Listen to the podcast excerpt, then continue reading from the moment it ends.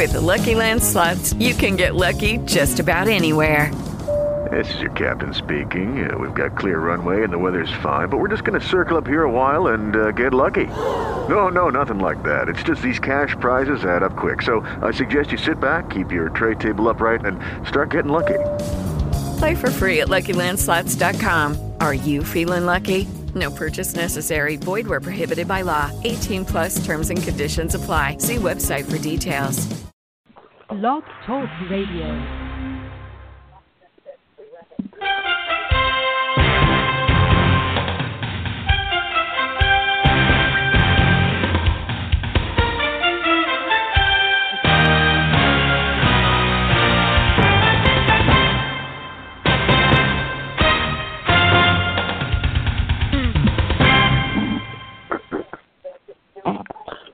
Welcome, welcome, welcome, fans, to another live edition of the Direct Snap. As always, it's me, Joe Kleine, joined with my co-host, David West. How you doing tonight, Dave? I am doing wonderful, Joe. Uh, thanks for asking. We are officially one week away, my man, one week from the NFL draft. And has it been a busy week this week? And it's going to be probably another busy week heading into the draft process. But we here we are, seven days away from the 2016 NFL Draft, and things got a whole lot more interesting yesterday. Um, we're just going to start right off. If you want guys want to give us a shout tonight and talk about some of the big news, talk about the draft, uh, give us your thoughts on pretty much anything you want. Give us a shout, 714-333-3302. Give us a shout on Facebook, facebook.com backslash the official Direct Snap and Twitter. You can always give us a tweet. At direct underscore snap. but again, we're just gonna dive right in because uh, obviously, like I said, things got pretty pretty interesting on Wednesday when the Philadelphia Eagles did exactly what was rumored and moved up to the number two spot, trading with the Cleveland Browns for that number two overall selection. Uh, so pretty much the deal worked out as such. The Eagles received the second overall pick and a fourth round pick this year. In return, Philadelphia gave up the eighth overall pick, their uh, first of two third round picks this year, their fourth round pick this year, as well as the 2017 first round pick and 2018 second round pick. Five picks, excuse me, in exchange for two um, and it was an interesting deal. Obviously, went down very quickly yesterday. Excuse me. Um, and when you look at it, obviously, very steep price. You know, very very similar to what we saw with Tennessee, where they got, I believe, it was at least five picks. They got, however, um, a little bit better in terms of two twos, two ones, or two twos, a swap of a one, and an extra one and a three, or two threes, um, that Cleveland has now stocked itself with 12 picks in this upcoming draft. They've dropped to eight, and the Eagles have moved up to number two. Now, the obvious the obvious thing here is that Philadelphia is going for their quarterback, Dave. And when you look at that and you see what they gave up and where they moved to the number two overall, buy or sell. I mean, do you buy do you buy this move by Philadelphia? Do you buy the move by Cleveland, even in terms of shying away from quarterback in their own right and dropping down in the draft? I guess just give me give me your thoughts on on this this trade and and who you like in terms of, of buying the deal. Who who got the better end of the spectrum? Well, I'm selling. I'm selling the Philadelphia Eagles. You know, I think that they just, you know, they're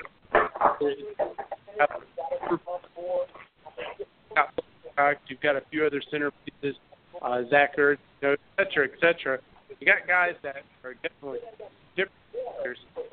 Uh, I think trading up for a quarterback just a little bit much and too tasteful for my blood. I think that they could have done better trying to fit holes and you know this this year now they're going to be set back for the next three years. Yes, they do have a franchise quarterback, but now they have gaps other places. You know, you don't have those difference makers to get in the first few rounds. compared to I think the Browns, I buy the Browns' move of trying to market that second overall pick, and now they could actually retool this team and hopefully maybe turn around things like the Oakland Raiders have, um, and you know Jacksonville Jaguars, all the teams that have been kind of a laughing stock. Maybe it's time the Browns, you know, this off season they pretty much you know scraped their talent to young talent. They've scraped a lot of you know the bad stuff.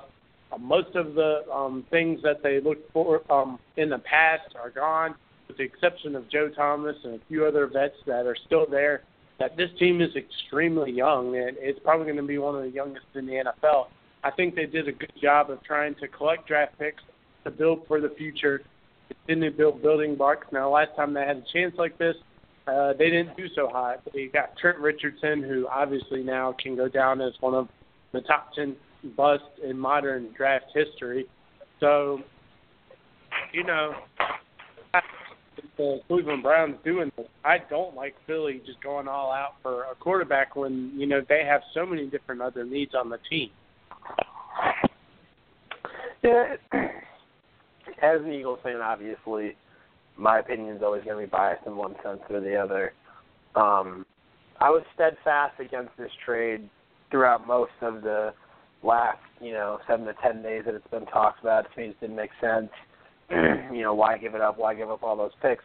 The big reason, Dave, as you know why, is because I feared for us giving up Fletcher Cox, who's not under a long-term contract yet, who's going into the last year of his deal. Um, and when you look at that, to me, that was one of the biggest reasons why I was against this trade. But when Philadelphia was able to give up just draft picks, and again, you say I say it like that, but obviously it's not just draft picks. Each one of those is you know a potential star. We all know that. Um, but giving up, and, and like you said, I guess I look at it in a slightly different way in terms of it does affect us over three years.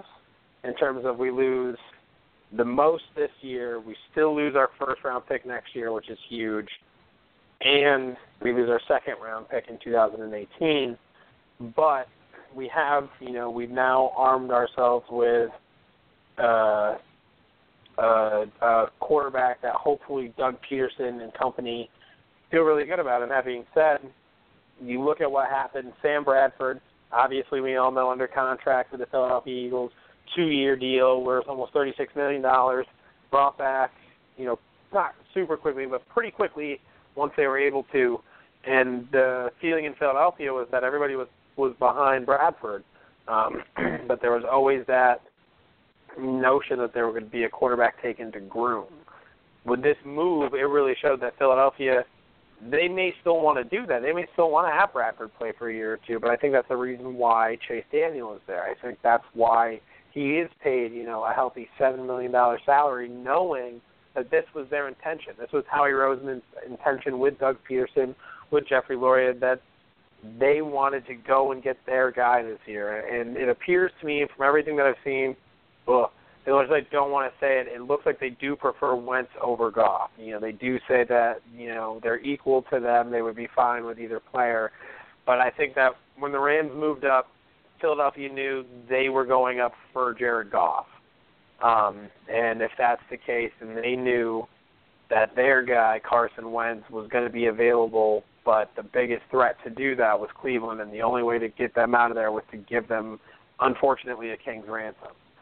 So, you know, I look at that, the fact that it is spread out over three years, so we do still have a second round pick next year uh, without having a first. You know, we have a second, we have a third. Um, when you look over to 2018, we have a first, we have a third. You know, that's where I don't mind it quite so much. You know, I didn't lose the top three picks over the next two years combined. I lost, you know, three picks this year, then a pick each of the next two years.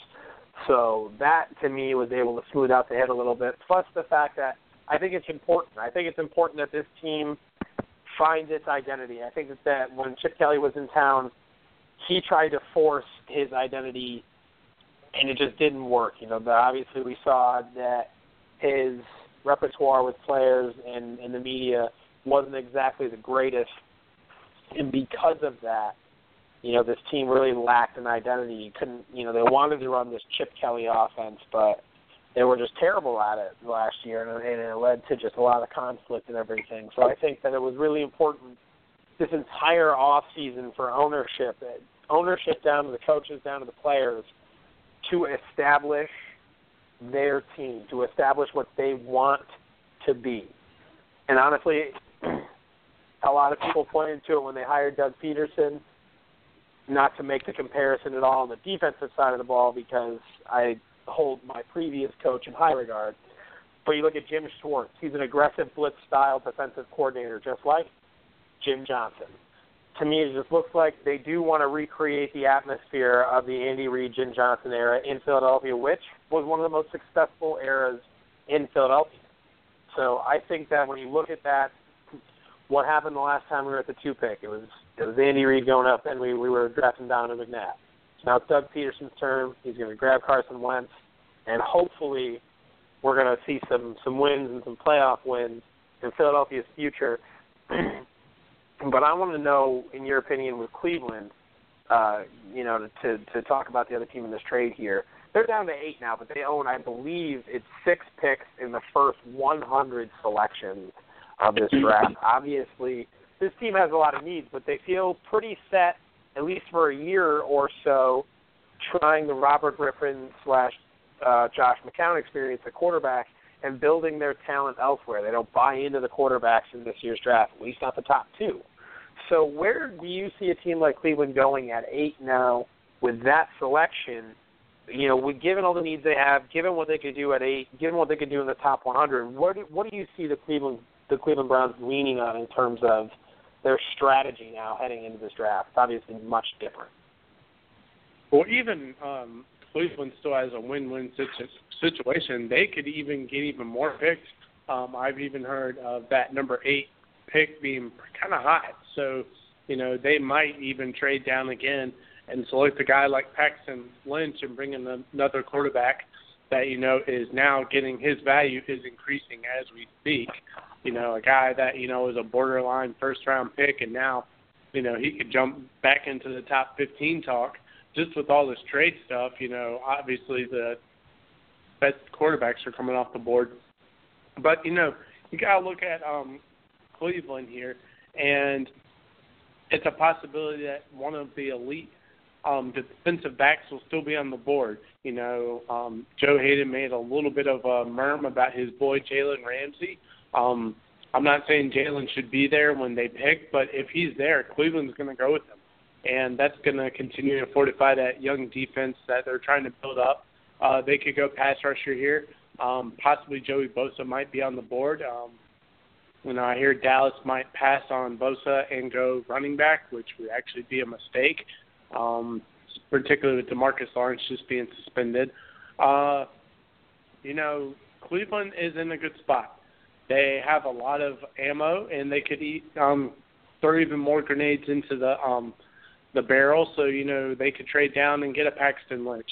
Um, they could get you know a few more playmakers to continue to you know build up that that team, but also the fact that they're probably the most ideal one in the first where they could have one of these elite guys, you know, a Joey Bosa, uh, you know, a Jalen Ramsey possibly, maybe a Laremy Tunsil. That would be huge for them. Uh, they could have a running mate for um, Joe Thomas on the right side, especially with Schwartz going agency new team. They have a boy. So in a perfect world scenario, you know, Cleveland could stay put and still, you know, cash in pretty big. But also, if those options run out, I'm sure they can market that pick and team like possibly the Miami Dolphins with an Ezekiel Elliott on the board trying to get um, in front of the Chicago Bears. But also, you know, there's a whole bunch of teams there that would be willing to trade up and get give Cleveland even more picks. So I think Cleveland's finally doing things right now. Will they get the instant success from a Carson Wentz or a Jared Goff at quarterback? Maybe not. You know, Paxton Lynch, I still think has the best upside out of the quarterback class, and he could possibly be the best quarterback to come from this um, class, if not a later prospect like Kevin Hogan or some other guys that you know. Um, Dak Prescott, one of Tyler's favorites. He was on with Jon Gruden the other day in Gruden camp. So, um, you know, those are just a whole bunch of ideas that Cleveland Browns fans you could think about. Is trade down, possibly get more picks, more ammo, um, more chances to hit a superstar. I mean, obviously, all the guys you draft get bust. There's got to be at least two or three of them that are going to be decent, especially with all those picks. Um, or you know, you could, like I said, select and wait and hope one of these top players falls to you. You know, pull the trigger.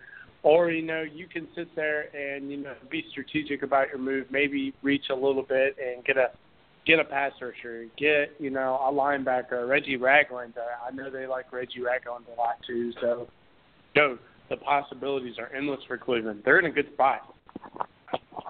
They really are. this move, to me, signified a a core.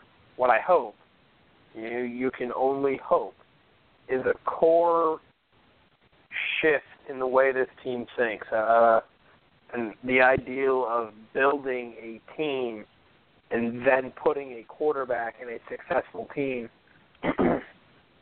rather than trying to constantly churn a quarterback on a not to be rude but crappy team for the last 10 years. I mean, they haven't had the talent because they constantly draft quarterbacks, they constantly draft skill position players like running backs, like wide receivers in the first round, like Detroit did for a long time, instead of getting the meat of your roster, your linemen, you know, building your team from the inside out. You know, the, everybody knows there are, you know, core positions, and those positions are left tackle, quarterback, obviously, pass rusher, and a cover man. So when you look at Cleveland, they have their anchor they have for a long time, but that haven't had a decent pass rushing unit in years. They have Joe Haden, but he had you know Tashaun Gipson left, so that secondary isn't as impressive as it was a few seasons ago. So acquiring all these draft picks put them in a phenomenal position to take an incredible guy. And, and talking about who they might take right now, guys, I've got ESPN in the background on because Todd McShay and Mel Kiper Jr. right now are at the end, so don't leave our show, at the end of a live uh, mock draft where they're going back and forth. And they had Cleveland earlier in the evening taking lineman DeForest Buckner.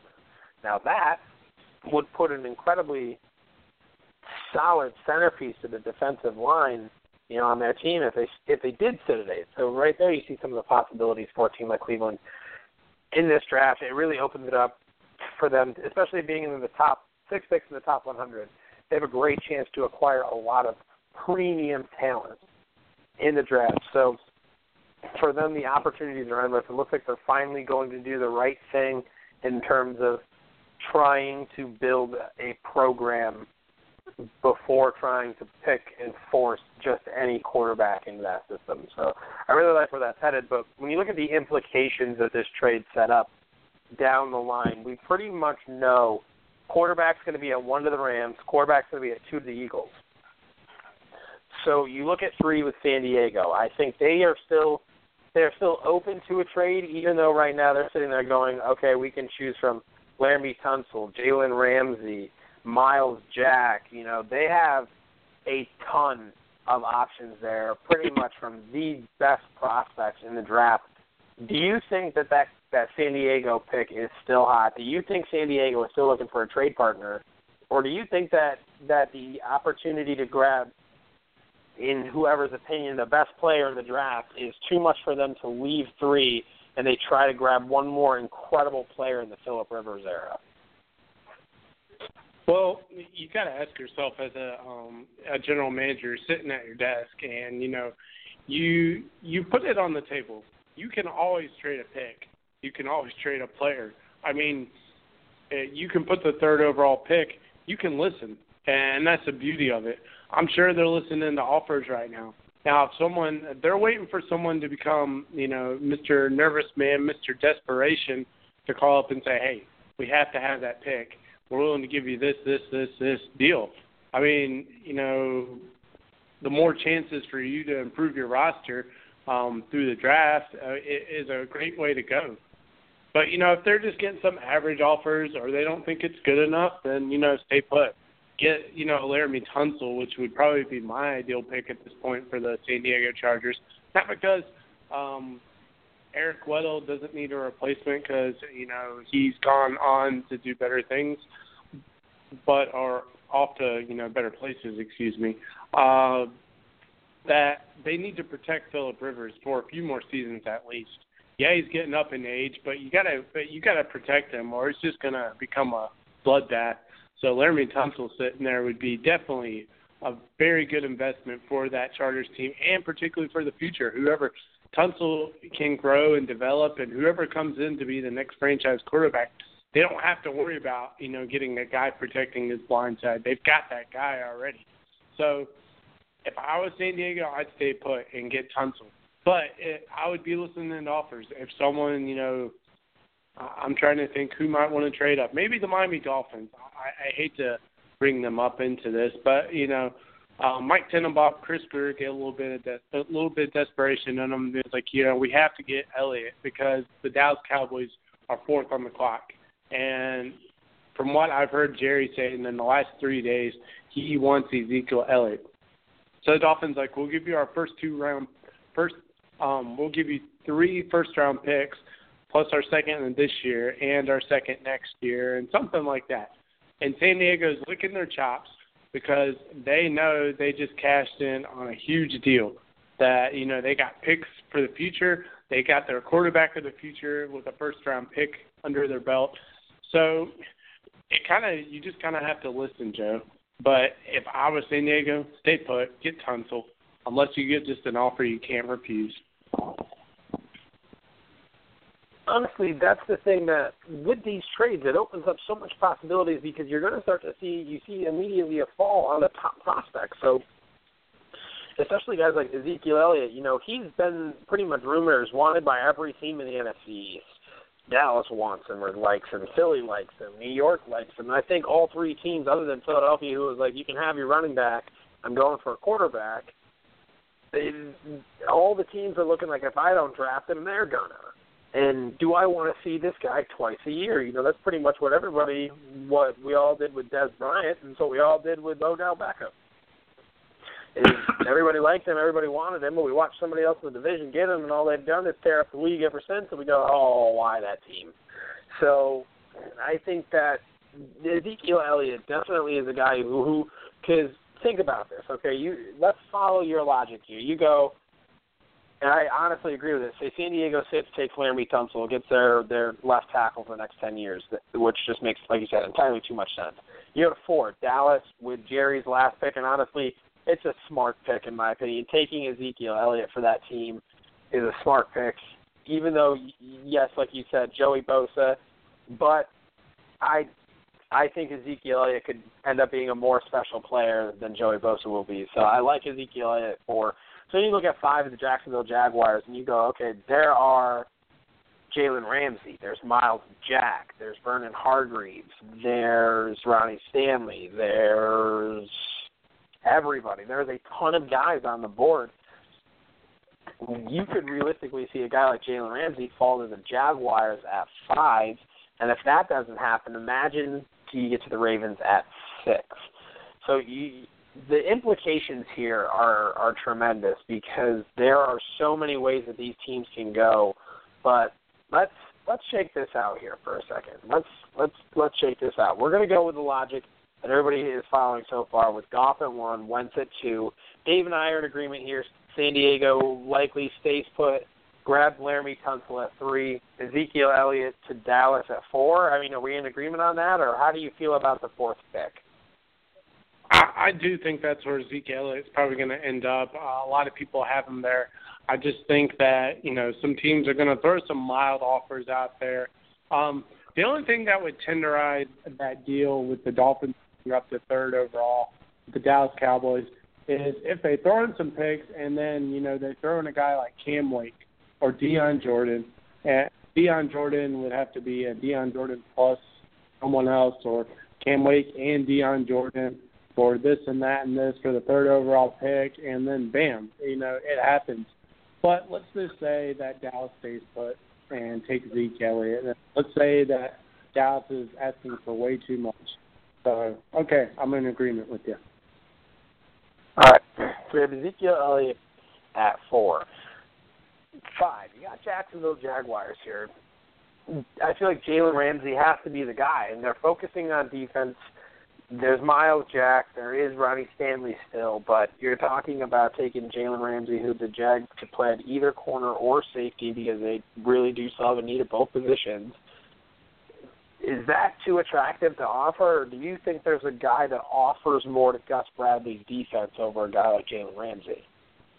Absolutely not, unless you want to, you know, a bookend tied in with last year's Dante Fowler. That would make, you know, a lot of sense. But you know, I think they want one of these corners. Uh, Myles Jack is definitely a great prize, but you got to go with Jalen Ramsey at this point. You know, he's been sitting there. Um, he doesn't go far from home. He can play safety. He can play corner. You need both, and you know, I think it'd be foolish to pass up on him at this point. Just like the Chargers, unless someone really just blows their minds with some big trade, which you know uh, a trade down wouldn't hurt them very much. I mean, they would miss out on a premier player, but then they have more chances to fortify. I think they stay put, and they have to get Jalen Ramsey. I mean, you might field a few offers, but don't take them uh, unless it's just huge. But yeah, take Jalen Ramsey. Now, Baltimore would be faced with an interesting decision here based on the board that Joey Bosa would be there but so would Ronnie Stanley, and so would Myles Jack. Looking at that, do you think two two part question here? Do you think that Myles Jack's injury concerns are going to cause a drop for him uh, when draft time comes next week? and do you think what do you think the pick is for Baltimore, given that Myles Jack has slid out of the top five and is still in the in the field here for play? Well, I, can't. I do foresee Myles Jack falling a little bit. I just don't see him falling past 15. Um, 15 would be his lowest point, I think. Period. Um, it, it's happened. Crazier things have happened. Um, likely he'll stay in the top 10, but 15 is his low point. Um, I don't think Baltimore goes with Myles Jack here. Uh, I like Myles Jack. People say he's the uh, mini Ray Lewis with a little more explosion okay, you know, I don't see it. You know, watch his tape. He he's a he moves differently, but that that's beside the point. I think they're going to get a guy like Ronnie Stanley here. Um, they need to fortify that offensive line. They lost um, a stud in the middle, or you know, up the big guy up front. So you know, you have to get offensive lineman for Joe Flacco. Um, the temptation's great to get Joey Bosa here. They do need a, a future three, four outside star, you know, that could be a possibility here. You know, Terrell Suggs is not getting any younger, and we haven't apparently found the heir apparent yet. So, you know, Joey Bosa would actually be a good fit here.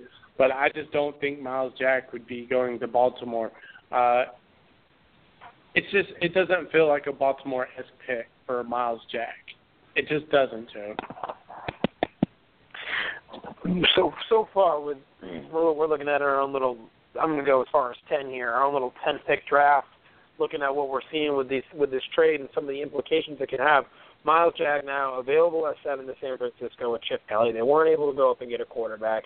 It looks like they're staying with with Colin Kaepernick. So, do you go for the protection of a guy like Jack Conklin who's starting to get top ten uh, top ten looks? Do you go with the the linebacker stud to replace Patrick Willis and Myles Jack. I mean the the options here for San Francisco now are even so much more wide open for this team because you don't expect a guy like Myles Jack to still be on the board and have that kind of player potentially and then all these other guys you may fit a need but may not fit, you know, the the what could be unbelievable value for a guy like Jack. So if I'm San Francisco here, this is an incredibly tough decision because I think this team needs a lot of help on both sides of the football. Uh, I think that with Anquan Boldin gone, Torrey Smith being pretty much the the premier pass catcher on that team, that's a little scary. I would field calls, try to move back and acquire a couple picks here, but this is tough. You know, Chip Kelly. It's always hard to to know what he's thinking, know what he's going to do, and that's what makes this pick tough. I don't even know what direction I think I would go in. I honestly don't think he would go with a guy like Myles Jack.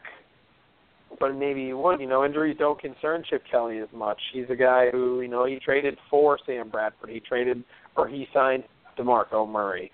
He's the guy that went after those guys. So there, there's a chance that he looked past that and sees the the incredibly rare athleticism. Where where do you where do you sit on that? I mean, a guy like Chip Kelly is an enigma. It is so hard to to see where he goes. Say Myles Jack could potentially sit in his lap.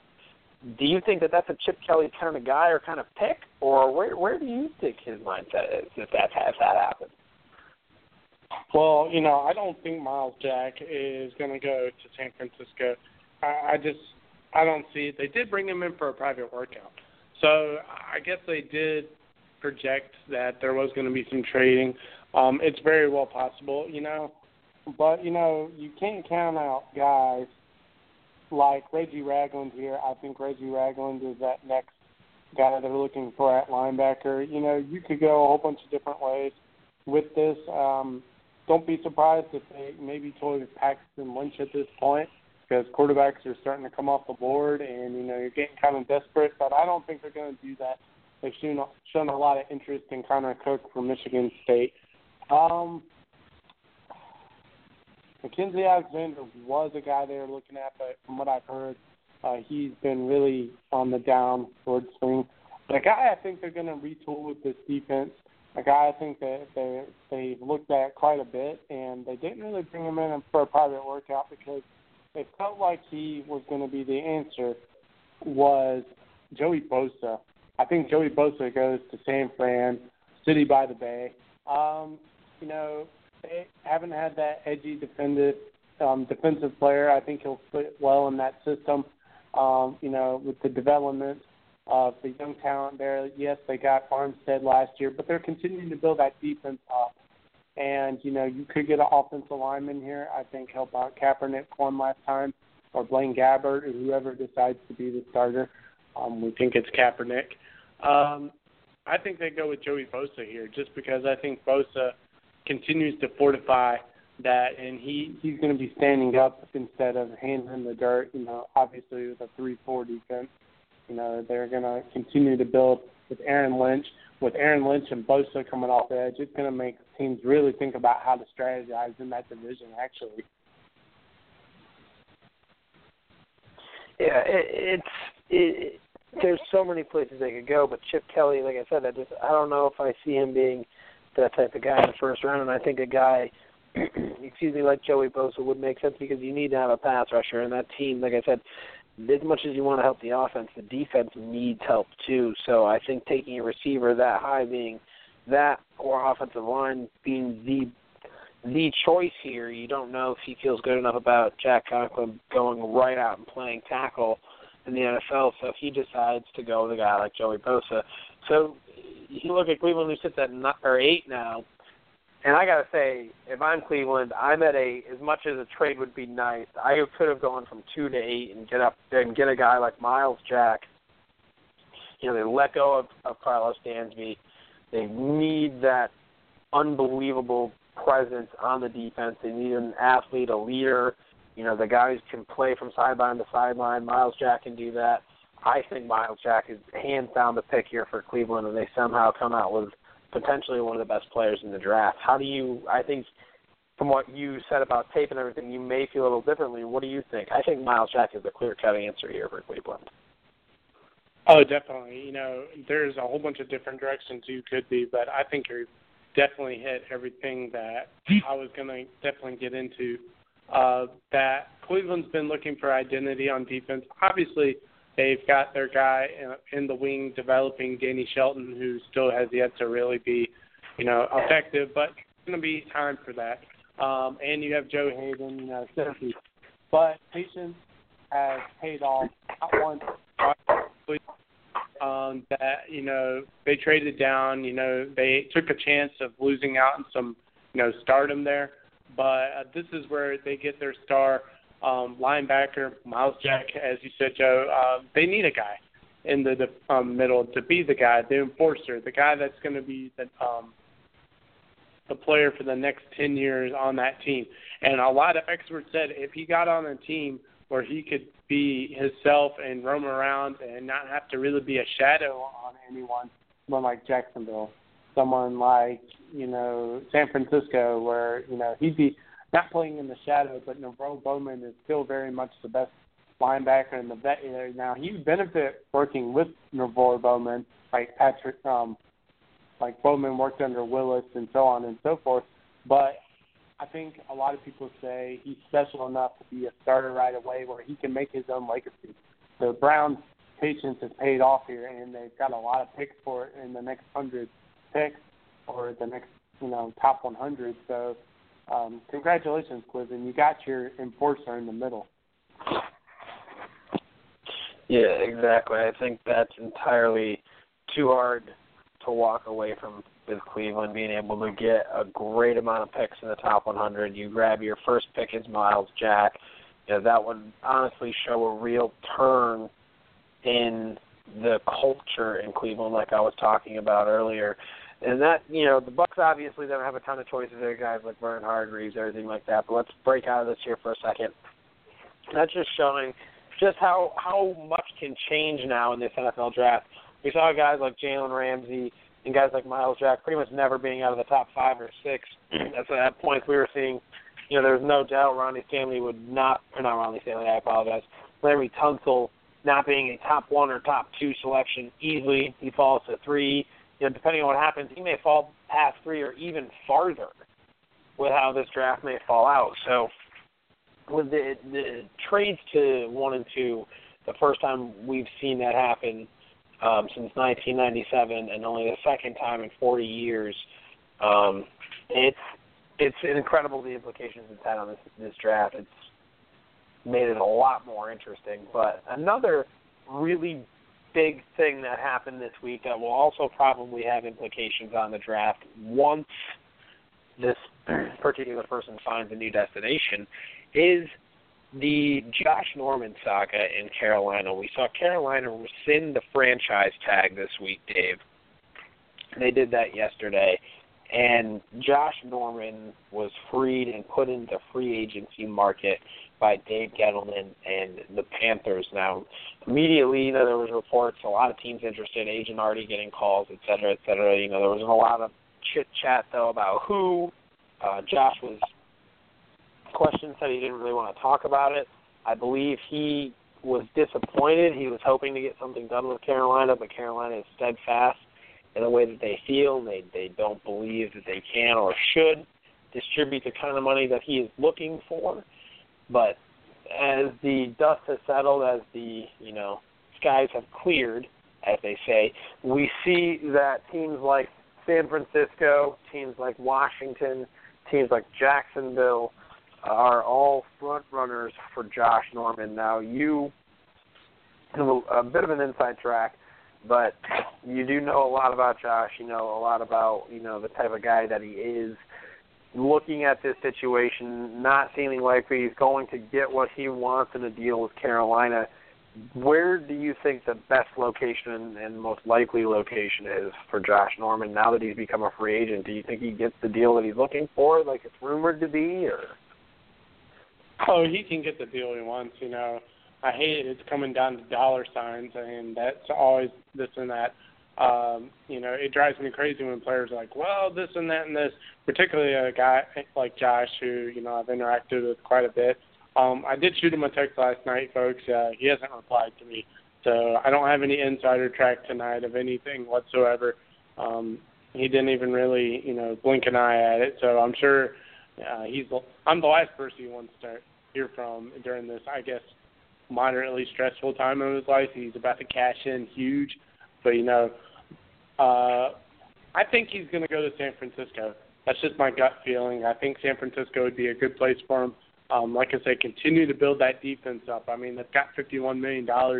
Uh, they can make it work. You know, they've got some they're going to have to pay soon anyway. But you know, as I said, they need to build that defense in that division.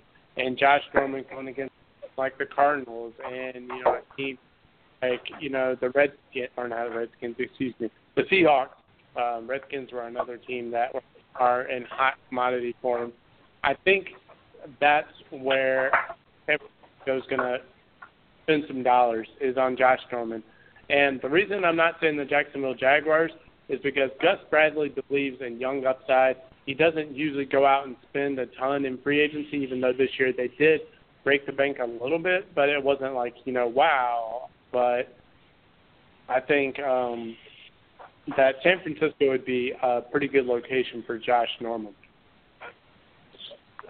If San Francisco grabs Norman, do you do you think that change changes their first round draft idea at all, or do you think that that just opens it up a little bit more? Yeah, I think it just opens it up a little bit more. I mean, it doesn't change a lot. Um, I think that they should still go defense, uh, build that defense up. Defense wins championships. Uh, obviously, you know the Broncos proved that last year, and the Seahawks the year before, and or not the year before, but you, you get what I'm saying. That you know, if you can build a young foundational defense, that it, it's the best way to go after your team building. You know, you have all this, all these ways to build a big team up. You know, obviously spending is not the way to go, but you know, cash in, get yourself a nice free agent, and I think Josh Norman will head out there. Well, it, it's going to be a deal close to eighty-five million dollars, my guess. So we'll see. Uh, maybe maybe by the end of the weekend that Josh Norman will be heading out to San Francisco signing that contract. But we don't know anything yet, folks. So we'll see. It will be interesting to see where Norman decides to go. The if you believe the reports, there's anywhere between six to eight teams that have contacted him with serious inquiries. So it'll be very interesting to see where Josh decides to end up. I'm not shocked by it at all. I, me and Tyler have talked about it. The Panthers are a team that they don't shell out a lot of money. It took them a little while to sign Cam, even, and just uh, he's 28 years old. I saw an interesting stat today. There are only two cornerbacks in the NFL currently playing that are over age 32. Uh, why is that a significant stat? Because Josh Norman would be being paid a significant amount of money in ages 32, in ages 33, where he would possibly, you know, be pretty much at the tail end of his career, still making anywhere between probably 14 to 16 million dollars a year and that's not easy for a team to shed off its cap when it comes to that. Usually things get ugly, a bad trade, or they just take the dead money and run. So I think that was a big thing for Carolina. They didn't want to be cash strapped with a, a young nucleus uh, and a guy who, yes, is very talented, but they felt, you know, the age versus the the, the deal wasn't appropriate for what they were looking at as a franchise. So it'll be interesting to see what team feels the opposite and how much they're willing to shell out. Reports say that he he may rival Janoris Jenkins' uh, five-year, sixty-two and a half million dollar deal, and I have to say I fully believe that. I think that it will probably be pretty close to that, um, if not more. But that's the NFL we live in these days, is it not? Um, but it's it's interesting. You look at that. I want to know: Do you think that situation, and hearing that the situation with the Broncos and Von Miller, you know, possible holdout, et cetera, et cetera, do you think something like this affects the Denver Broncos and Von Miller at all? Do you do you expect any kind of similar thing to happen, or do you expect the Broncos to stay stay with negotiations and figure out a way to keep this guy because he's obviously much younger, a much different talent? Um, and and has a lot of football out of it. Oh, I mean, you can't let somebody like Von Miller walk. You can't. I mean, that would be a travesty. If you want a franchise player for Denver Broncos, it's definitely Von Miller. I mean, he proved it in the Super Bowl. He proved it year after year. He got hurt. He came back even stronger, better than ever. Josh Norman had a flashy year, uh, kind of under year. You know, it, it was good. It was this and that, but Josh, yes, he was getting progressively better. Yes, he was due for that, and a lot of people saw it. But has he been the consistency of Von Miller? No, absolutely not. But you don't let Von Miller walk away, even if you know, you promise him and say, hey, after training camp, we will sit down and talk long term. So, you know, just make him a promise. You know, even if to sit down, um, you know, a day before the draft and saying, you know, what kind of contract are you looking for? And he tells you, or you know, just work with him. Don't just say, you know, we're not going to talk to him until you know week two. No, you know, work with your client, and I think that's a conception in the NFL. Now, it, you might um, say, you know, well, we're franchise franchise tagging you this year, and we're going to let you go after this. Give us one more good year of football. Well, you know, that might make them upset, and then you're going to get a guy that holds out now. I'm I, and Joe, I think you agree with me here that guys that hold out just kind of you know tick you off a little bit, especially over some dollar signs. So uh, honor the contract and just you know work for you know the money that you know you signed for. So it is what it is. Don't let Von Miller walk. You know, promise negotiations. Talk to him throughout the summer, unless he's just like, all right, you know, 85 million for the next six years. Obviously, you're going to sign him for that because you know that would be highway robbery for him. But yeah, um, just talk. That's all. I, as um, Broncos front office, John Elway, just talk to Von. Just saying, hey, you know, after the draft, I want to see what you're thinking about numbers. And Von would say, sure. And that keeps him saying, you know, the team wants me. Instead of don't be Seattle and just like, oh, well, we're not going to talk to you. We're not going to talk to you. We're not going to talk to you. That just makes them mad. And then, you know, Kam Chancellor misses four games. So that's my opinion on it, Joe. Yeah, it does make me angry when players hold out. It's infuriating, especially because I uh, I dealt with the whole PO situation, and that was just that was obnoxious. so yeah, I'm not I'm not a big fan of holdouts, and I think that I agree. You know, if Tyler was on, Tyler would be incredibly emphatic, saying, you know, whatever he wants, give it to him. You know, sign the guy. If you want him to be your franchise player and he's a franchise player, then just give him the money. Um, I think the biggest thing is is probably the guaranteed money. You know, as much as the whole you know yearly figure is very important as well having the money that they know he gets to keep, the money they know he he will, the money he knows he'll walk away with no matter what happens, is very important. and is also an incredibly difficult negotiating point. Where we've seen guys getting over 50 million guaranteed who are not nearly as proven as a guy like Von Miller, who aren't nearly a talent that Von Miller is. Obviously, a good agent is going to sit there and say, you know yeah, I want at least ten more than that. You know, don't you know, don't joke me or you know, don't kid. And obviously the Broncos come back with yeah, but what's more important? You know, ten million more dollars or two more Super Bowl rings. You know, let us build this franchise. And it's a it's a difficult it's a difficult process. It's give and take. Obviously, both sides have their best interests intake. You know, it, it is a bit of a selfish process to be honest, and it's one of those things where it kind of has to be, and that's the ugly business side of the NFL. Is a player has to be out for himself, and the team has to be out for the best interest of their team. And granted, and most of the times it's because they want to be with each other, but you know, at a fair rate. So, I think that they need to get this done. Though I think if we saw something where Von Miller was a his franchise tag or wow franchise tag rescinded, the whole football universe would just tremble. It would be one of the most unbelievable things we've ever seen. Somebody would snatch him up to an insane deal, and the Broncos would look like complete fools for pretty much as long as Von Miller's still on a football field, and then probably like five to ten years after that. So I think they have to get this deal done. They have to pay him the money. You know, you wish that if you're usually you try to do it this way so you save yourself some money and this, that, and the other. And they had to kind of wait out Peyton Manning and make sure that he was going to leave, so they didn't have to try to figure out what to do with that cap hit if something happened. But they kind of let themselves fall short when they let guys like Malik Jackson sign, leave and sign somewhere else, and guys like Olivier Vernon sign with those insane contracts. And you obviously sit there and know, okay, well, I'm going to have to pay him this, and yet you still haven't done it before. Guys like Philadelphia have paid Fletcher Cox. So uh, you know, we saw the Ndamukong Suh deal the year before with Miami. You have to try to get these deals done before the market get that much more inflated before the market is unbelievably high for these players. So it'll it'll be interesting. I really hope there's no holdout though. Like you said, you know, it just kind of makes you angry. You want to see that guy in the field. That's one of the reasons you love the game is to see its superstars, to see its best players do what they do best.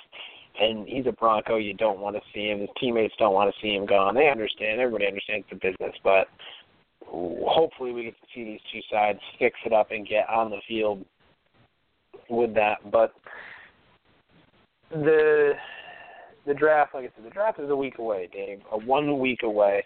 We've seen two huge trades so far with the Rams and the Titans, the Eagles and the Browns. But poke poke your mind a little bit here. Do you think and do you see another possible top ten trade coming by draft night? By draft night? Uh yes, I do. Um uh, I do see possibly two or three more teams trying to move up and positioning themselves for someone, or um, it's hard to say. Maybe it's like the Miami the trading up from before, since you know the Cleveland Browns and the the Eagles have talked about moving up. Um, there's other teams out there that I think might try to move up to get a quarterback, or particularly Paxton Lynch because all the other quarterbacks are off the board by two. These teams uh, might get kind of desperate and might need one.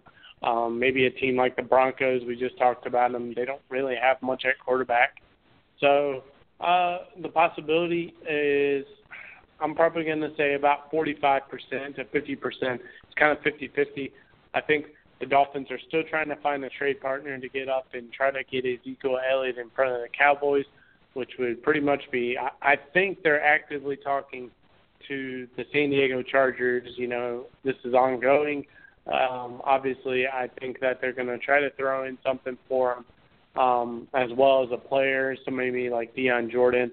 Um, they're trying to sweeten the deal. So, yes, I think there might be one more top ten move up, or you know, someone to move into the top ten. Have another another epic trade, possibly the number three overall which would be absolutely mind blowing. It would be mind blowing. I I agree with you. I think it's possible. I think that in terms of the top ten, I'll go as high as I think there's definitely a fifty-fifty chance you could see it. The Titans have a ton of picks. The Browns, they're probably good at eight. They're probably not going to move up. They didn't bounce out of the top ten like the Titans did. But I could see that moving up. I could see a couple other teams moving up. It all depends, in my opinion, too, on who falls if a guy like Jalen Ramsey slips by and he gets to to six, a team like Baltimore, yes, Ozzie doesn't doesn't often get a top ten pick, but if somebody calls and says they'll give him two or three picks in the top sixty or seventy five, team like the Titans, I think that you could see that happen. I think the Ravens could trade out. Um with the way that Kiper and McShay had their draft fall, they see a steep a steep drop in receivers to where nobody feels the urge to trade up for one. So I find that interesting because um, I, as you know, in our mock draft this year, Dave, I moved the Vikings up to the Rams at 15 to take uh, Laquon Treadwell, but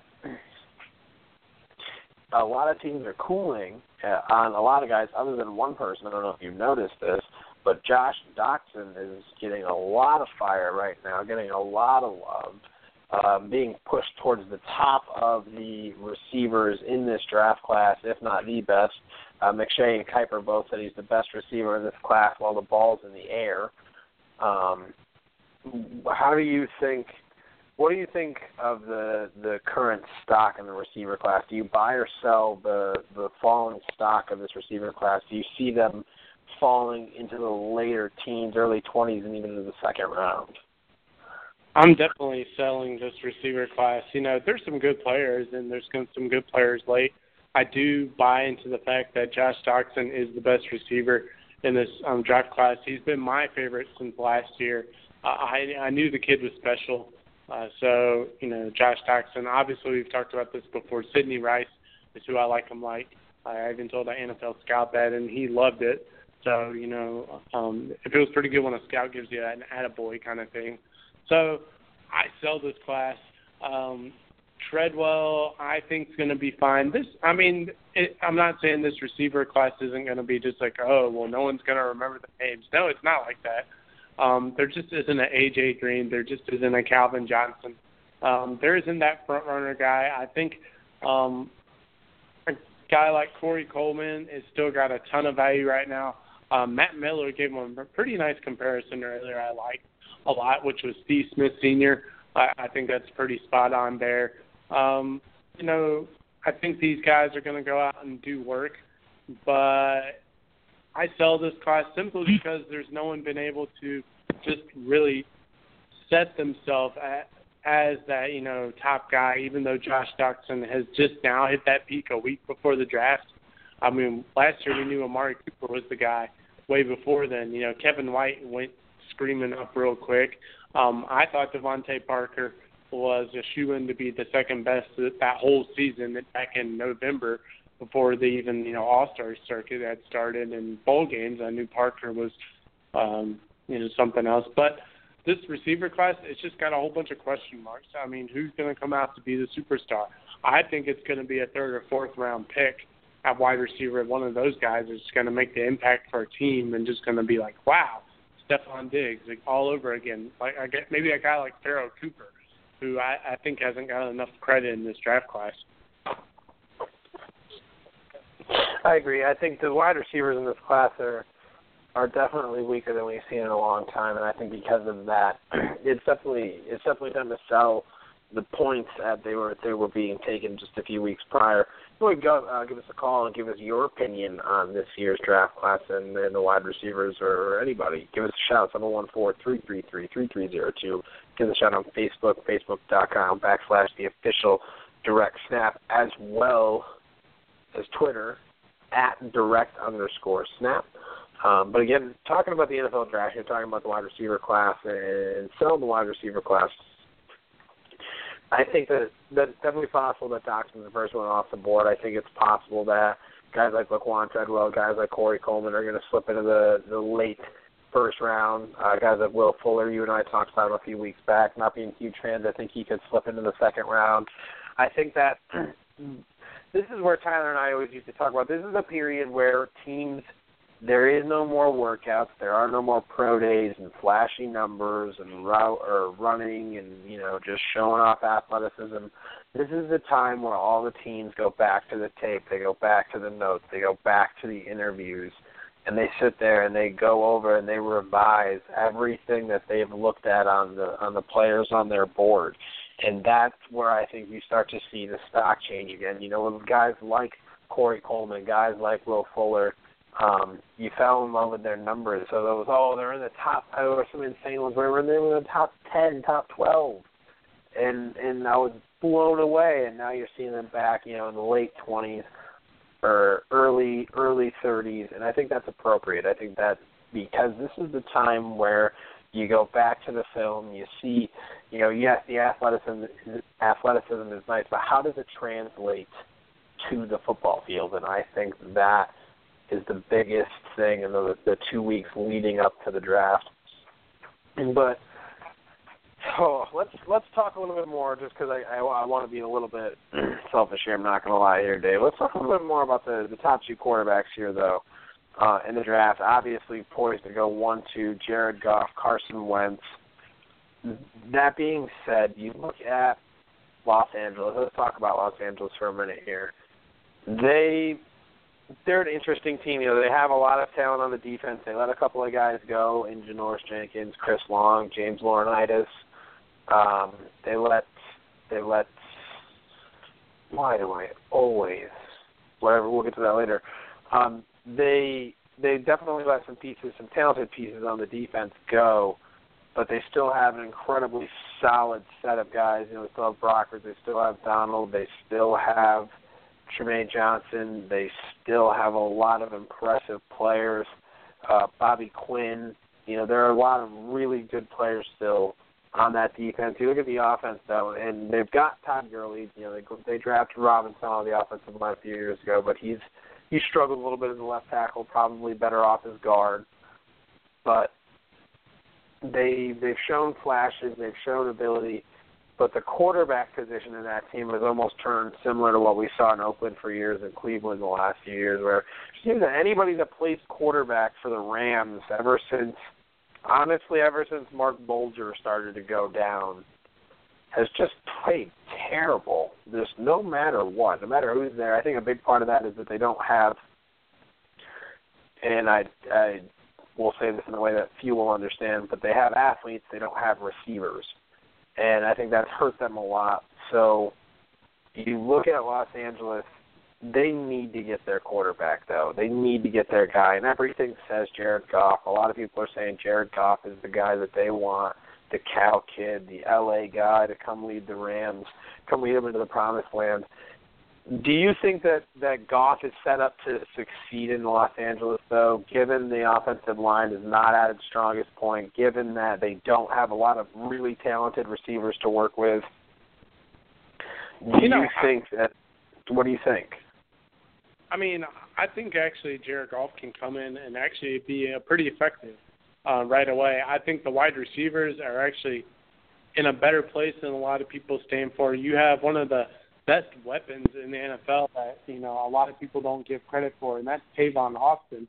I mean, Tavon Austin is finally coming out of his shell and showing why he was drafted so high. You know, so it seems so long ago now, but you know, you have him, you have some other good pass catchers. Um, Jared Cook, you know, going a different direction. Yeah, that was a little bit of a blow, but you know, he didn't do much. But I think that being said, I think he'll be better off than uh, people tend to think. Um, that offensive line has another year under its belt. Um, you know, they did a pretty good job protecting it. You know, at the end of last year.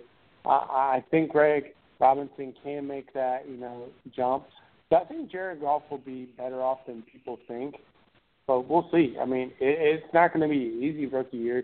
They're in a division with you know two stout defenses, not a, not three, um, with the addition of Josh Norman coming to town if that happens. So, I mean, it's hard to say. Arizona's got a stout defense, probably the most sound team in the NFL right now. And you know the Seahawks are still knocking. I mean, they're not the team they were uh, winning the Super Bowl, but you know they're still pretty doggone good. So it's going to be a hard divisional fight for the rookie but I think he can have you know possibly a six and nine season. I like Goff a lot, and they're talking about him right now on ESPN. I think, as you know, he's my favorite guy. I wish that he was the guy that Philadelphia was getting. I like a lot of what he does. I love his mechanics. I love his footwork. He's not the biggest guy, but he does a good job of of not getting scared under pressure. He does a good job of moving around in the pocket. He may not be the most impressive athlete, but he moves well enough in the pocket. I'm not looking for a Michael Vick. I'm not looking for a Colin Kaepernick, to be honest. That's not the kind of quarterback that I want. I want a guy who can sit there and throw 300 yards on you all day, every day. And I think eventually Jared Goff can, can develop into that type of player. I find it interesting to see if they start him right away in Los Angeles, though. That's another thing I want to get your opinion on. They'll, at this point, they still have Case Keenum, who signed his uh, tender. They have Nick Foles under a somewhat expensive contract. They're going to draft Jared Goff. Do you think that Jeff Fisher and company put Goff right into the fire? Do you think there's a a legitimate QB battle in camp and in the preseason? How do you see that shaking out, and who do you think starts Week One for the Los Angeles Rams? You know, I think you have to go with Jared Goff at this point. You know, you invested uh, trading up, going the first overall pick. I mean, it'd be different if you know it was mid round like they were. Yeah, there might be a little bit of you know things there, but I think that you have to go with Jared Goff at this point. I mean, you've invested all this, and I think people want to see Jared Goff. That's going to drive ticket sales. Unfortunately, yeah, that's a way um, to you know win people over. And by the way, people six and ten, not six and nine. Excuse me. so, or no, wait, would it be six and no? It would be uh, wow, six and right, eleven. Six and ten. No, six, six and ten. ten. And ten, six and ten. Okay, I'm right. But uh, I said six and nine first. I corrected myself. Six and ten. So Jared Goff, you got to start him. I mean, regardless. Uh, first overall pick. Drive ticket sales. Um, people are excited to see the rookie. People are excited to see Gurley again. That's what you got to do. Yeah, I think I think it'll be interesting. I think that when it comes down to it, by the time they get to the end of the preseason, I agree. I think Jared Goff, you know, as much as you don't always want to throw Ricky right into the fire, I think Goff will step in and be the starter and lead this team. Uh, hopefully, they stay smart and allow Todd Gurley to be the the major major guy dealing the damage. But I think that was a big thing for them in going up to get their guy too. Is the last year they sat at ten, kind of shocked the world. Took Todd Gurley. He came out and proved to be every bit the player that he was before the injury. Now, again, like we talked about last week, you don't want to sit there and watch a guy who has Adrian Peterson abilities lose his prime because he has nobody under center. So I think that Jared Goff is going to come in and, and be the guy for the Rams. you go to two, and talk about this. Well, I haven't hit the film quite yet. Again, Dave, I won't lie, I've letting it sink in for a little bit. But that being said, it looks like all is slated unless the Eagles pull some unbelievable, crazy something out of their hat. Carson Wentz is the pick here at number two. The rumors are Sam Bradford was not happy with the with the selection. Rumors are as of today that he may ask Philadelphia for a trade out of town. There are a couple teams that may be suited. He said he there's possibilities he may be willing to take a pay cut to do so when the trade was made, Howie and company still said that Sam was the starter going into next year. They didn't want to have to throw the rookie straight into starting, et cetera, et cetera. But you look at this, Carson Wentz, you know, big frame, big guy. He's a little bit more athletic than Goff, but there are some things that I don't love in his game. Obviously, we've talked about this before. I'm not the hugest fan, uh, but if he could sit and he could get the treatment, the bench treatment that he's supposed to get, in my opinion, I think that they could make something out of him. A lot of guys love him. A lot of you know draft guys, a lot of coaches love him. A lot of guys think that he's one of the best prospects in the last four years in terms of quarterbacks. So to that, you know, you always have to, to you know, the things that, that always worry you is that yes, he did play at a smaller level. We do love our small school guys here on the direct snap, but they always get that distinction, especially quarterbacks, of how well will they play against top tier talent as well as I just you know not in love with his footwork. I feel like he reminds me a little bit of Blaine Gabbert in terms of looking a little flinchy under pressure in his face, and it's only going to get faster. It's only going to get more violent in the NFL. But to, we're going to do with a two-parter here again. Sam Bradford's un, unhappy. Sam Bradford, you know, wanted to be the guy. A lot of honestly, a lot of the team wanted Sam Bradford to be the guy. So I think that the trade, you know, while a lot of guys may have expected it, they were still thinking that there was a good chance they were going into next year with Sam Bradford as their guy. The the rumors are out. You know, obviously there's there's trade speculation, but when all said and done, do you think Sam Bradford's still in an Eagles uniform heading into the preseason? Yes, and there's a reason I say that. For one, I don't think anyone's going to be willing to pay that hefty um, contract, you know, yeah, there'll be a team out there to do that, and yes, Philly would hold most of the money that year. But here's the thing that Sam Bradford should have realized even going into this off season he was going to get competition. He should have already realized that um, leading up to the you know even pro days that he was going to have competition even you know the GMs come out and said, "Hey, you know we're going to get a quarterback one way or another, and that's what we're after." And he didn't say anything. But now that it's actually happened, he's you know crying about it. Sam, it's still your you're still the guy. Prove Carson wrong. Don't go into camp and you know act like you know you changed. No, go out there and throw like you always have. Make the coaching staff realize you know okay, you know, we can ride Carson for a few seasons, and then you know after, you know, Bradford's done, or after maybe it's one and done for Bradford, or maybe he gets hurt again. Unfortunately, God forbid that. You know, I don't want him to get hurt. Um, but you know, he should have realized this is coming away. If you're an NFL vet, you compete. Things aren't given to you, and Sam's acting like it's given to him. So, um, yes, he, he should still be the number one guy going into preseason. Will he be the starter? Um, it's hard to say. I'm not putting this on Matt Moore, but the same kind of thing happened a few years ago with Matt Moore, and um, I can't remember who else was um, the vet quarterback at the time with us. Uh, maybe it was Chad Pennington. I think it was. No, it was someone else. But we had another vet quarterback, and this is when we drafted Ryan Tannehill eighth overall. And you know, you know, for a while it was those guys, those guys, and then the team committed to Ryan Tannehill halfway through. It might happen like that. But you know, if he comes comes in and competes and says, "Oh," or the staff's like, "Oh, wow, Sam really wants this," Carson's gonna sit, and you know, Eagles fans might be a little disappointed. Ah, boo-hoo. But I mean, a guy that you know you've invested that much money in, you're not just gonna not let him compete unless they can trade him. So that's answered the first question. He should have saw it coming, and he should be ready to compete one way or another.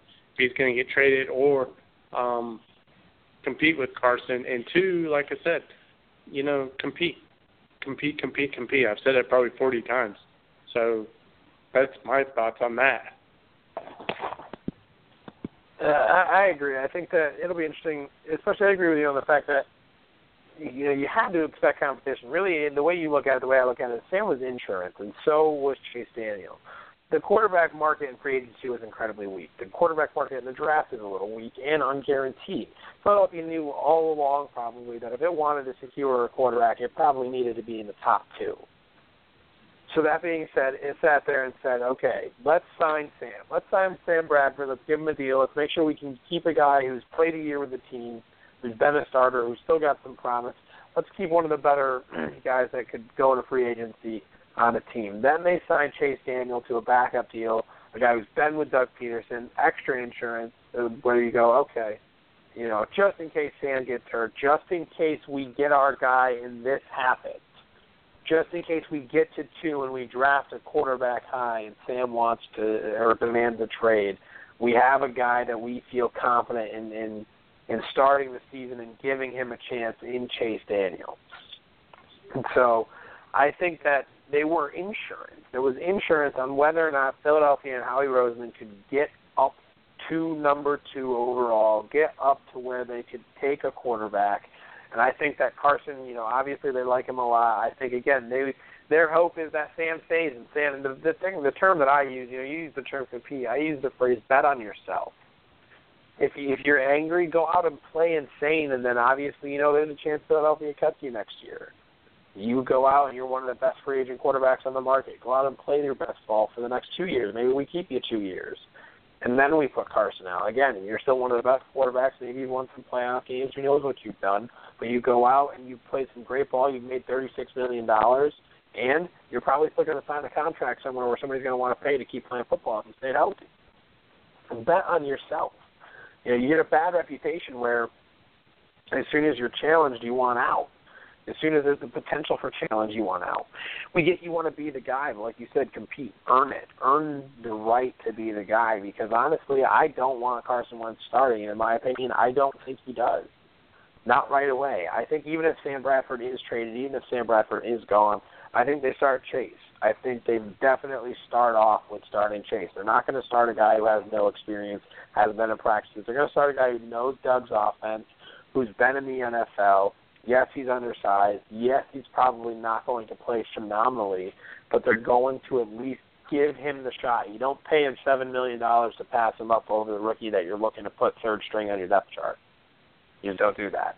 So I think that mm-hmm. even if Sam's gone, I think Chase will start for a little while.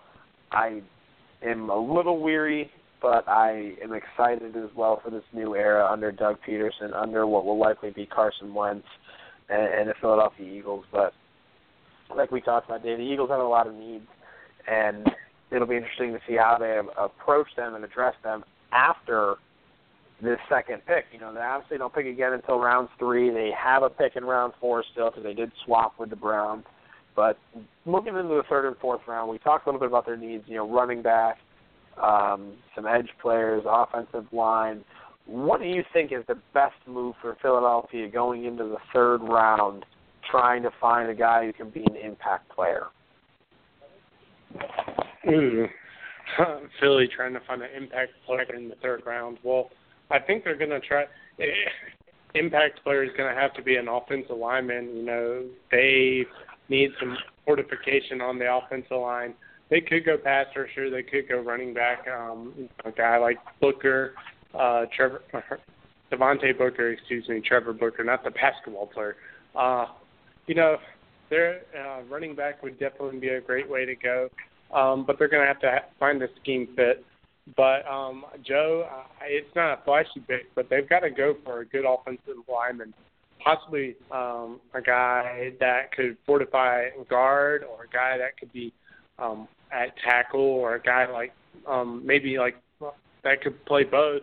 Um, Vadal Alexander from LSU is a guy that I would have my eye on. A guy that's six five, three thirty five, can play guard uh, and tackle. So um, that's what I would do personally in the third round. It's not flashy, but um, build the offensive lineup for future Carson Wentz. Uh, you, you've got to build him some foundation for the future. So you're not having the Miami Dolphins effect, um, continuing to build Ryan Tannehill around Ryan Tannehill with offensive linemen for the next you know, four years while Ryan Tannehill struggles to stay upright. You don't want that for your young quarterback. Build him an offensive line now compared to waiting. Yeah, I agree. I think it's incredibly important to get the offensive line addressed, get some depth. We didn't have that last year, and it hurt us a lot when guys like Jason Peters got hurt, and just the guys who had to slide in for Lane Johnson had to slide in a card. They just didn't fit the bill. They didn't do good. They they didn't play well. So I think it's incredibly important to bulk up the line with those early or those mid round picks and and get some of those guys who may be able to step in and contribute this year. I very much so agree with you on that. But we have about 14 minutes left, guys. If you want to give us a shout, 714-333-3302. But we've got about 13 minutes left. I don't have a ton on my mind other than the things we've already talked about today. So I want to turn it over to you, and I want you to – we haven't talked a lot about the Miami Dolphins tonight. We're a week away from the draft. Uh, let's let's talk Dolphins. This is the Dolphins Network, a sister show on the Fin side. had a show yesterday. Uh, the Dolphins obviously sit at 13. Like you said, the potential to possibly move up. Uh, they've been rumored to love guys like Ezekiel Elliott, who may even follow them at 13. We never know with the NFL draft. So, so give me the loop. What's the word on some of the things going on in Miami Dolphins draft down? Well, there's a lot of things going on. Um, obviously, I stated earlier that the Dolphins are looking to trade up still. Um, I do hear that's still a very big possibility. Uh, they're hoping some players fall to them, maybe possibly so they don't have to trade up. Um, Raul and I are still working on our first mock draft of the year. Um, pending all this free agent stuff going on, we've kind of um, held out just a little bit longer, but we've actually completed seven round mock. Um, we haven't published it, um, but we believe that without, we think Zeke Elliott should be off the board by then. If he's there, we take him. But we feel like Miami's going to get the best available corner at that point, and um, with the tumble of Vernon Hargreaves, which is a little bit puzzling right now. I think uh, mock draft had him going to the Panthers today, which is kind of like whoa um, I think Eli Apple might be in play here for the Dolphins. I think they really like him. Um, a guy that's still learning but has the smarts to be a very good corner in the league and somebody to pair with Byron Maxwell and McCain in the slot. So I, I've heard that Miami wants Zeke Elliott bad, but I don't know if he's going to be there. So I think they're going to go with their best next option, which would be corner at that point. Uh, and then I think the second round they've really targeted a lot of different linemen. I think they want to fortify the offensive line for Tannehill. Um, they're going to take another stab at offensive guard. And then the third round, they're going to look at a running back because their first first opportunity went through their fingers. They like uh, Drake Elliott from Alabama, or Drake Elliott, um, Kenyon Drake from Alabama. Uh, they like him a lot for some reason they didn't even look at Derrick Henry, but they like his counterpart. So you know, I think uh, Ben they're looking at a few linebackers and some more depth at corner, and also I think they're looking at some pass rushers late so they can continue that rotational scale. So the Dolphins, I think, have so many different possibilities they're looking at right now, but who knows to be honest. Yeah, it, it's interesting. You know, the Dolphins they have a lot of chance. You know, a lot of of different options to go at 13, especially with not knowing how the board falls. Uh, but to talk about Vernon Hargreaves real quick and, and focus on that possible selection, from what I heard earlier tonight, part of the issues are character concerns, I guess. Um, and some say the character concerns are somewhat legit. He he may come off, I guess, maybe a little arrogant or or not taking things seriously. I'm not 100% sure on that, so don't quote me. Uh, just kind of what I was catching on ESPN here. But uh, a lot of people, yes, they are souring on Vernon Hargreaves. Um, for that, for the smaller frame, I guess his wingspan isn't huge, so they don't like his his uh, not necessarily the the ball skills, but the the ability to bat down balls, you know, on those those stretch throws, those throws to the deep sidelines and deep outs. So there are some things leading to concerns with Vernon Hargreaves, which will likely see him fall. Now, some other names that have popped up that have become popular are guys like William Jackson, um, and and I think that 13 they had him going pretty high. I think it was 14, not 14, was it 15? To the Oakland Raiders. They had him pretty high, yeah. They had they had Jackson in the top 15. That much I know. Um, I'm pretty positive on the Mel and Todd draft tonight. But that's the big thing with with Vernon and Slide. But with the 13 pick, do you think they really find a guy like Eli Apple worth it, or do you think Miami at that point, if Ezekiel Elliott isn't available, if they feel, you know, if they don't feel 100% on Vernon Hargreaves at 13, could you see Miami trading down? Oh yeah, uh, Raul and I have talked about that extensively a lot. You know, a lot of the guys we want that you know we thought were this and that that they could be gone. You know, walking across the stage. Yeah, we've pondered that a lot, and we have uh, looked into the trade down options. Maybe getting Cody Whitehair would qualify that offensive line for good. Um, you know, getting a pass rusher later, maybe possibly they've worked out some of the top receivers in this draft class too. So you know, someone to give DeVante Parker future um, running mate. You know, DeVante Parker and um, obviously everyone's like, well, Jarvis Landry. No, Jarvis Landry is your slot guy. That's where Jarvis Landry stays. You don't touch Jarvis Landry. So, um, Dolphins could trade down, or I've even heard the possibility of them trading down and getting a guy like Henry Hunter who is kind of like Jason Witten like. You know, you're getting a guy that's going to be there playing for 10 years.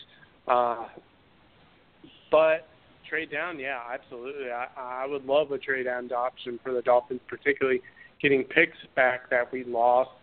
Um, getting Byron Maxwell and Kiko Alonso really, you know, used our picks quite well to get back up into the game. So, you know, we're trying to get some picks back from this.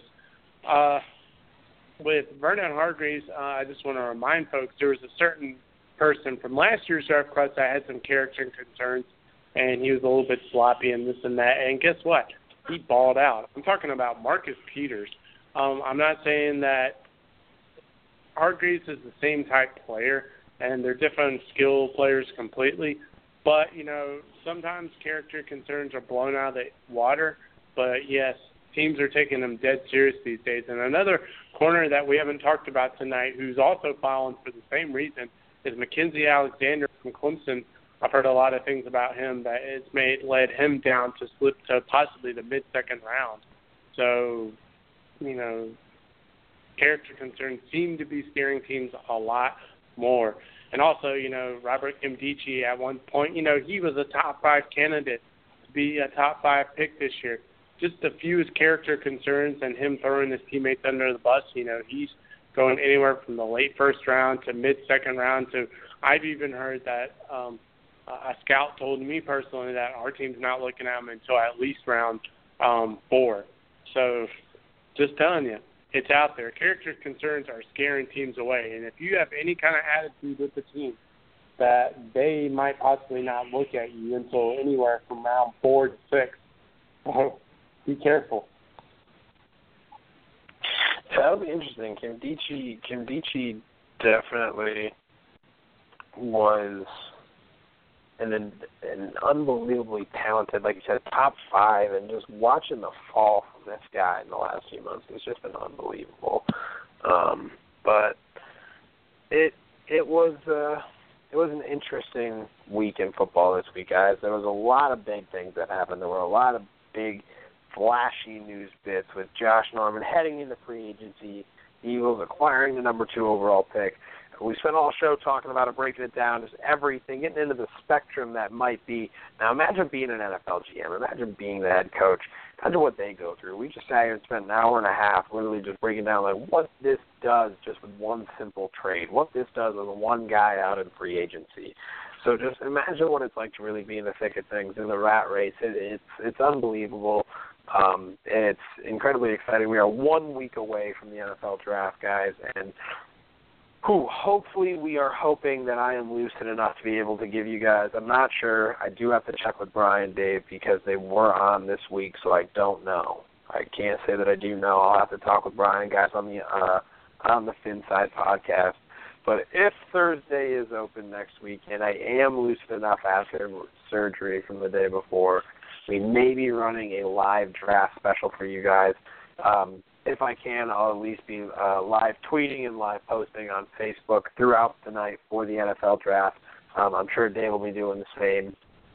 So keep tabs on us for that. We're going to keep you updated, um, honestly, all the way up until probably the day of the draft on whether or not we'll be able to run next week. And just I don't know how I'll be after surgery, but we'll see, guys. So uh, if you don't mind, guys, wish me luck. Uh, it'll be interesting next week on it for the first time. But if we have our way and if I have my way, we will be back next week.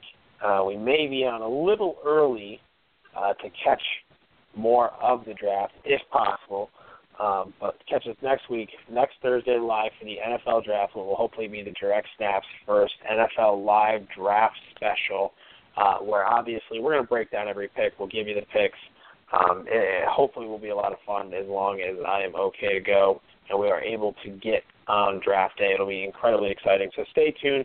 In order to know, you'll have to keep tabs on us with our Facebook page. So check us out, facebook.com backslash the official direct snap. Um, you can also give us a shout on Twitter at direct underscore snap. And Facebook will be the place to be right now to, to keep updates on the show and updates on everything. We'll, we'll keep you posted. Uh, but for my co-host and our draft expert, Mr. David West, I, Joe Kleine, and the Direct Snap family wish you guys a great night, and hopefully we see you next week for the 2016 NFL Draft. Whoop whoop!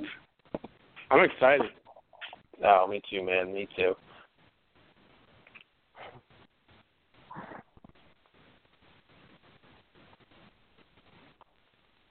With Lucky Land slots, you can get lucky just about anywhere. Dearly beloved, we are gathered here today to. Has anyone seen the bride and groom?